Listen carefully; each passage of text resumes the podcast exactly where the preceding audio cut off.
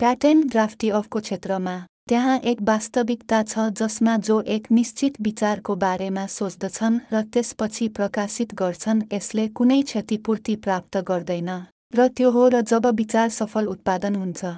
ज्ञात छ सबै क्षतिपूर्ति र क्रेडिट प्राप्त गर्नेहरू उही व्यक्ति हुन् जसले विचार चोरी गरे र यसलाई विकास गरे जबकि विचारलाई उनीहरूको मूल विचारको रूपमा प्रस्तुत गर्दै त्यसैले कुरा गर्न यसले पक्कै पनि पहिलो स्थानमा विचारको साथ आएकाहरूलाई अन्याय निम्त्याउँछ। म एक कम्पनीको स्थापनाको लागि आह्वान गर्दछु जसले पहिलोको अधिकार भन्ने प्रणाली विकास गर्दछ। एक प्रणाली जसको उद्देश्य पहिलो व्यक्ति पत्ता लगाउनु हो वा विचारको बारेमा सोच्ने व्यक्तिको पहिलो समूह। यदि र जब यो सफल उत्पादन भयो र जनताको अधिकारको थकानको लागि काम गर्न जहाँबाट विचार चोरी भएको थियो ताकि उनीहरूलाई यसको लागि उचित फिर्ती प्राप्त गर्न अनुमति दिन।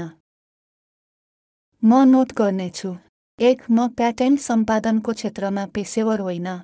दुई यो केवल एक प्रारम्भिक विचार हो जुन मैले सोचे।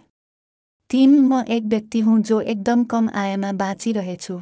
राष्ट्रिय बिमा संस्थानबाट एक असक्तता भत्ता र म त्यस्ता सफ्टवेयर वा प्रणालीको विकासमा कुनै पनि पैसा लगानी गर्न असमर्थ छु। चार म एक व्यक्ति हुँ जो एकदम कम आयमा बाँचिरहेछु।